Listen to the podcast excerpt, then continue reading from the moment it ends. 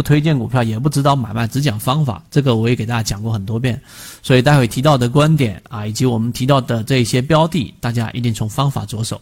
我并不是像大家可能一开始接触圈子所以为的，要教任何人炒股，没有，没有人教任何人炒股，这是不可能的事情。我们在做的是方法和模型的分享。那什么东西值得分享呢？一定是有价值的东西。对我们交易有帮助的东西，能够复制的东西，我们才会分享。谈论里面的第一买点、第二买点和第三买点的扩展的，几乎到所有小白都能用的一个实战技巧。缠论里面有提到第一买点、第二买点、第三买点。第一买点是当一只个股跌破中枢之后，出现第一次背离中枢下沿之下的这个背离买点。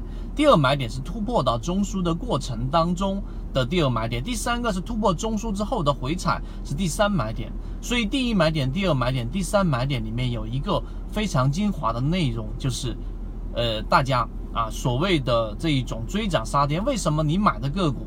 总是一买就跌，为什么你卖的股票总是一卖就涨？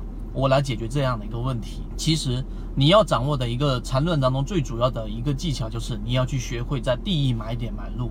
你要记住什么时候是底。我们常说熊市不言底啊，我们不能去说这就一定是一个底部。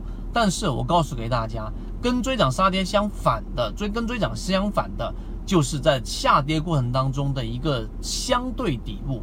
我们不能确定它一定是 V 字形的最低点，我们要找到一个次低点来确定这就是一个低点，可以是左侧，可以是右侧。那好，问题来了，到底怎么确定？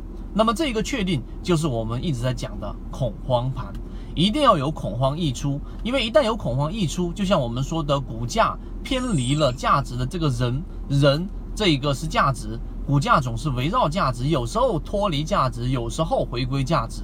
那当出现恐慌的时候，它就是脱离价值的整个过程。那么这个时候就告诉给大家，这就是最好的介入点位。也也许你在这个价格买进去，它不一定是我们说的最低价，也不一定是我们所说的底部，或者说它一定不是。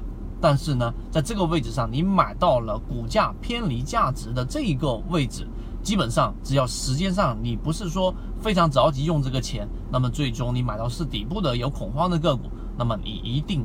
可以在这一波斩获一波利润。想要更深入了解，看对自己的交易有没有启发，会有完整专栏。进圈 MACD 七一二。